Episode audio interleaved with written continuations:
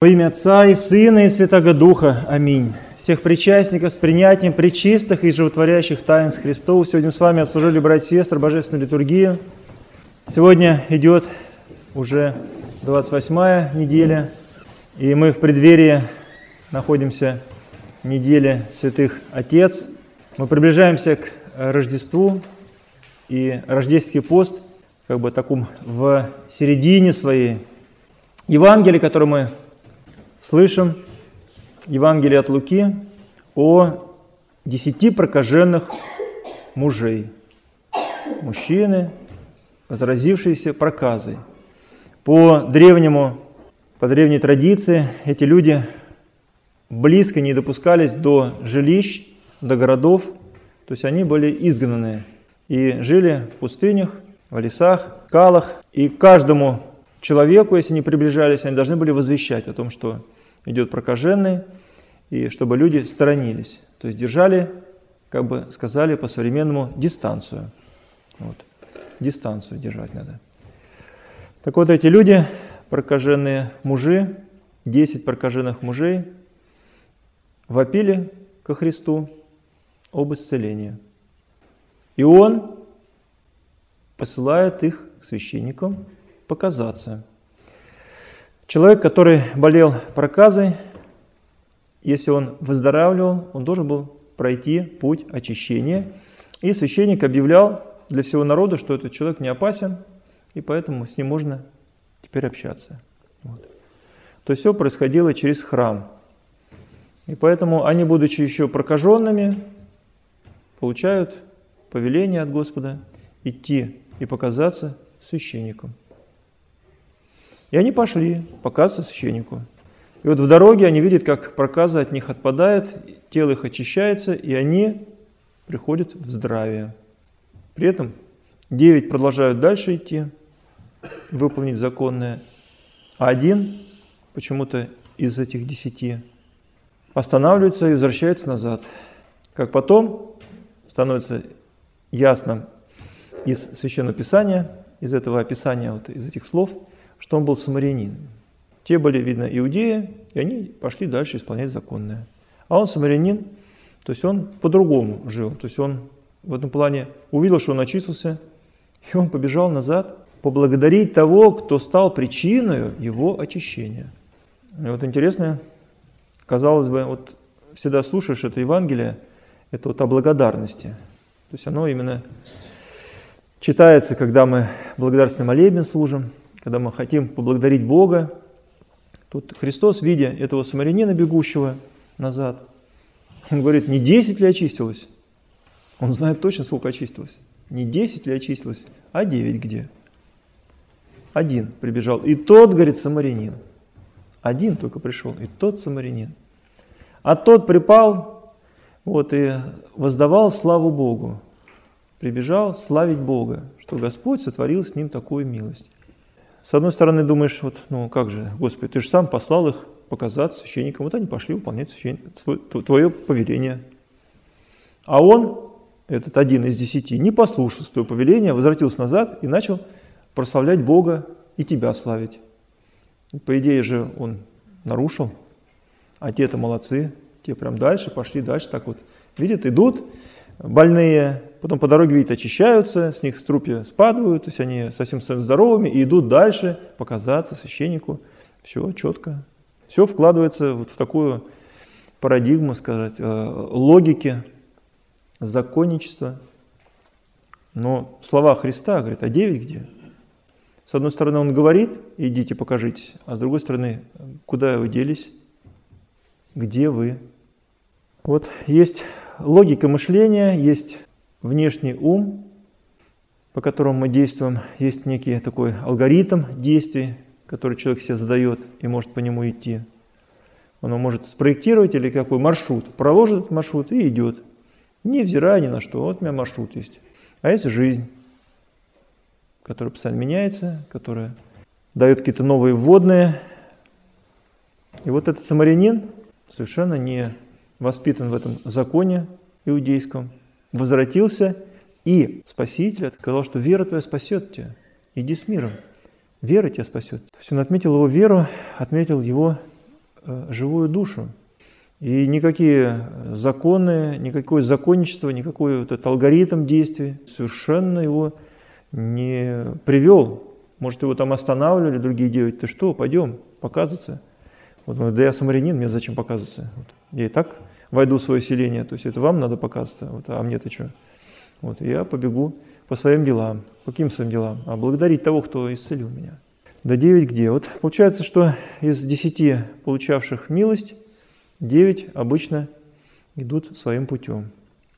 А один только возвращается поблагодарить того, вдруг он получает эту милость, исцеление, помощь, утешение, поддержку и тому подобное и так далее. Как мне рассказывают Э, есть такой курс э, подготовки приемных родителей. Так вот, э, основная мысль, ведущая на этом курсе, он идет около 10 дней, но вот основная мысль, которая каждый день звучит, это чтобы родители приемные поняли для себя, что они не должны надеяться на благодарность. Вот основная мысль, лейтмотив такой идет, вот этого всего, всех этих, ну, говорят там о другом, о другом, но все равно самое главное, чтобы вы, главное, не, не ожидали благодарности. Не ждите благодарности, не ждите благодарности, не ждите благодарности, не ждите благодарности, не ждите. Ну и, в принципе, если из десяти один, то, в принципе, наверное, так и есть, да, то есть не ждите, да. Вот десятерым сказал, вот, и в девяти случаях оказался ты прав, что не ждите благодарности, да, не ждите ее. Потому что человек, получается, один к десяти идет тот, который э, живет э, душою своей искренне и готов быть в этой благодарности. А есть э, те, которые хотят быть свободными, независимыми, которые тяготятся этой зависимости, но невозможное. Вот они же, вот они даже, будучи установленными, наверное, то есть они чувствуют свою ну, обязанность, теперь они вот, вот их, вот, тут Просто молодой человек растет в нормальной семье, и то он чувствует какую-то зависимость от своих родителей, ведь он же берет деньги, они его содержат, а он уже большой, он должен сам себя содержать, он должен зарабатывать, и ему так это неприятно, а потом еще приходится еще просить родителей о том, чтобы ему дали, вот э, там на проезд, на жилье, там, на одежду. Это же так унизительно. 18 лет жил человек этот и не думал об этом, что это унизительно. Родители просто так покупали ему сюда, одевали, кормили его, одевали, обогревали, то есть Ему даже в голову не приходило о том, что это унизительно. А вот пришло время, и вдруг он теперь чувствует, что это унизительно. И вот он чувствует, надо освободиться вот от этой, этой опеки, вот он теперь, то есть он привязан, ему надо теперь самому зарабатывать, ему надо как-то себя поставить на ноги, ему как-то вот неприятно, неудобно, вот, и вот он весь себя чувствует забитым, зажатым. С чего это вдруг? Не в 6 лет он себя таким чувствовал, не в 7, не в 10, не в 12, а вот Подрос и вдруг стал себя чувствовать несвободным, зависимым от родителей. Ну ладно бы, то есть он зависимый теперь от родителей. Но как из этого выходить теперь?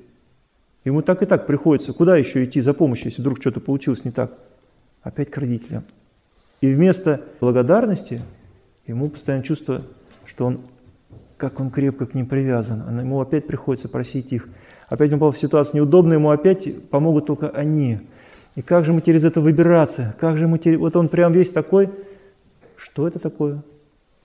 Это, наверное, это чувство, я так думаю, что вот из этих девяти, которые шли туда, которые по логике хотели искать свободы, а вот интересное чувство, вот это чувство благодарности, да, если человек хранит благодарность, то с этим чувством ему совершенно не нужна эта свобода, он не ищет этой независимости, он просто благодарен.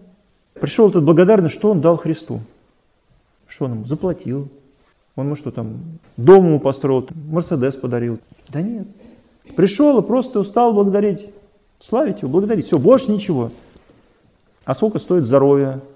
Как можно оценить цену, цену здоровья? Цену излечения от этой проказы. Она не лечилась в то время. То есть что это такое? То есть как это вообще оценить? И вот этой благодарностью он покупает, если можно применить это слово, себе настоящую свободу. Да? Поблагодарив его, Христос говорит, иди, все, ты теперь свободен. Ты по-настоящему свободен. Вера твоя спасет тебя. То есть ты не только свободен здесь, ты в будущем свободен. Ты, ты имеешь это удивительное качество благодарности. И эта благодарность тебя привела назад. Ты поменял все свои планы, ты не пошел ни по какой логике, ни по какому закону, ни по законничеству, там, э, потому что, в принципе, как вот в Советском Союзе воспитывали, что государство должно дать тебе бесплатное образование, больницы должны тебе бесплатно вылечить, должны тебе дать зарплату, вот это тебе должно потом дать пенсию. И в этом плане все тебе должны. Это по закону так, это государство так решило. То есть ты мне обязан, вот ты мне должен, ты вот вынь да. Поэтому то есть, я тебе ничего не должен. А не будешь это делать, значит мы на тебя управу найдем. А сейчас еще и омбудсменов подсоединили таких вот, э, которые ходят там и пытаются управу найти на родителей, вот, э, которые не хотят выполнять то, чему они обязаны. Вот. Они же обязаны детей своих воспитывать. Вот. Поэтому вынь да положь, вынь да положь. То есть, все. И вот интересное дело. Вот. Как только государство или закон пытается войти в область любви, смирения, благодарности, то там начинается вообще какая-то непонятная вещь. Просто непонятная вещь. То есть ты мне должен. А что это тебе должен? Какое я тебе должен? Что это такое? Ну как же, ты же, ты же вот учитель, ты мне должен давать знания. Поэтому я пришел к тебе, сел, вот э, жую жвачку, ногу на ногу, а ты мне тут распинайся передо мной, ходи и рассказывай мне, потому что тебе же за это платят. Поэтому что ты вот э, здесь, понимаешь, если что-то строишь, вот, э, давай, давай, отрабатывай, тебе платят за это, поэтому вот и давай, то есть и, и танцуй передо мной, тут выплясывай, то есть, а я буду, захочу слушать тебя, захочу, не буду слушать, то есть вообще, то есть в принципе. Вот. И вот когда эти вот юридические права куда-то входят в область нравственных и духовно-нравственных отношений, взаимоотношений между учеником, учителем, между родителями и детьми, между супругами, когда входят там и вдруг начинают подписывать контракт брачный, вот, э, чему, что ты должен, что ты не должен, куда ты должна простираться, на что ты должна надеяться, на что не должна надеяться. Там разрушается действительно самое главное, одно из проявлений лиц Святой Троицы, Бога любви, сама любовь разрушается. Ну, не, нет ее там, любви этой. И благодарность, она действительно тоже является вот этой частью проявления любви и живой души. Когда человек благодарный, то это удивительная редкость, как мы видим, то есть один к десяти, да? И эта редкость, и такой человек действительно, он свободен. То есть благодарный человек всегда свободен он всегда независим, по большому счету. То есть он как раз... И люди, которые ищут этой независимости, то есть они должны как раз войти в эту просто благодарность, постоянную. Не которая сейчас, сиюминутная, когда ты меня вот сейчас котлеткой угостил, вот эти благодарны. А завтра, а почему завтра? То есть все, я уже давно переварил твою котлету, то есть э, мне, я уже не помню. Давай мне вторую котлету, я буду благодарен. А если не дашь вторую котлету, я тебе благодарен не буду. То есть, э, ну все тогда, все. Раз нет тебе котлеты, ну, значит, тогда извини. Получи от меня вот то, что я тебе сейчас буду выдавать потому что э, буду выдавать тебе благодарность только когда ты мне будешь вторую котлету давать. Вот. Или каждый день будешь давать ее. То есть нет, благодарность, она один раз достаточно получить, и ты благодаришь на всю жизнь. То есть такое взаимодавство, когда человек стоит в этом, и благодарное сердце, благодарный человек, его ничем не сбить. Даже если этот человек э, вчера кормил тебя вот котлетой, вчера тебе помог, стул уступил, а сегодня друг сорвался и накричал на тебя. Да какая разница? Если я благодарен человеку, то есть я же помню ту благодарность, я всегда могу этой благодарностью покрыть его. И сегодня он накричал, и завтра он накричал, и послезавтра накричал, и после послезавтра, и вот что он уже целый месяц кричит. Ну, ты не знаешь, что он кричит, то есть, ну, плохо ему. Но ты помнишь, какой он был когда-то, когда ты с ним встретился, как он помог тебе и уступил тебе стул, и посадил, и согрел, может быть, и даже пальто подал, и, может быть, там и чаем напоил. И все, тебе достаточно, чтобы э, этой памятью об его доброй душе, быть благодарным и побеждать его всякое вот это злое расположение духа. И в этом отношении быть подобным Господу нашему, подобным Иисусу Христу, который, показывая нам на солнце, говорит, смотрите, как солнце всегда греет всех, и благодарных, и злых, и добрых, и всех обогревает. И человек, верующий человек, а верующий человек начинается именно с благодарности, вот этот – Самарянин, придя ко Христу и благодаря его за исцеление, Христос ему говорит, иди, вера твоя спасет тебя. То есть вера твоя спасет тебя. То есть он начинает быть верующим человеком. То есть человек, который начинает благодарить, и в этой благодарности стоит, и не изменяет в этом себе, и может преодолеть любые искушения, любые сложности, трудности, Вот как бы жизнь ему не поворачивалась. Доброй стороной, слава тебе, Господи. Худой стороной, слава тебе, Господи. Здоровье у тебя полное, через край, слава тебе, Господи. Болезни пошли, слава тебе, Господи, посетил меня наконец-то. Вот, или как говорила одна, батюшка, батюшка, Господь меня оставил, Господь меня оставил. Да что же он тебя оставил? Ну как он тебя оставил? Батюшка, я уже целый год не болела. Он меня оставил. Он меня оставил. Ну что ж такое? Ну не болела, радуйся. Нет, батюшка, нет, нет, нет, что-то не так. Он меня перестал посещать. Перестал посещать. Что-то я не то делаю. Помолись за меня. Бежит за батюшкой в Троицкой лавре. Бабушка такая, меня Господь оставил. Говорит, помолись за меня. Я уже год целый не болела. Болеешь ты, здоровье ли ты пребываешь. Слава тебе, Господи, да? Вот. И эта благодарность, она делает нас верующими людьми. Верующими человек становится, вот, э, и открывая глаза, он уже благодарит за то, что он может видеть этот свет, слышать, обонять, осязать, произносить, говорить, то есть благодарить. То есть. И если что-то в тебе болит, ну, значит, какая-то часть тебя тоже просит внимания. Вот, и ты за это тоже можешь благодарить Бога за то, что Господь тебе это дает, эту боль. Вот, и в этой боли Он, потому что Он сотворил. И эта боль, она свидетельствует о чем-то, сообщает тебе, вот, что есть и такая часть тебя. Вот. Потому что пока нет этой боли, ты даже и не знаешь, что у тебя есть и ноги, что у тебя есть и почки, что у тебя есть поджелудочная, а молодых спросишь, что такое поджелудочная, они знать не знают, а старых спросишь, а, уже точно знают даже где находится, вот, и что она любит, что не любит, вот, э, и, и как реагирует, и, и с такой заботой, с такой любовью к этой поджелудочной, как будто это прям э, чуть ли не сестра родная, там, или подруга, или вот, э, любимый человек. Так и обхаживают эту свою поджелудочную, там, вот, думаешь, что, и, и прям могут часами рассказывать об ней, об ентой поджелудочной, вот, как к ней надо обращаться, вот, чтобы она вела себя хорошо и радовалась вот этой жизни с тобой вместе. Вот. Ну, да, вот, благодарность. Тема благодарности – удивительная тема. Вот, и, конечно, когда ты ее, эту благодарность принимаешь, и в благодарности живешь, и благодаришь, ну, ты становишься, ну, ты становишься человеком. Ты просто становишься человеком таким, которого Бог сотворил. Потому что без этого ты, ты что-то другое. Да, ты по образу блажен муж, а по делам скую шаташися. Или народ говорил еще хлеще, да, по образу, как и я, а по делам, яко свинья. Потому что свинье нет нужды благодарить того, кто ее кормит.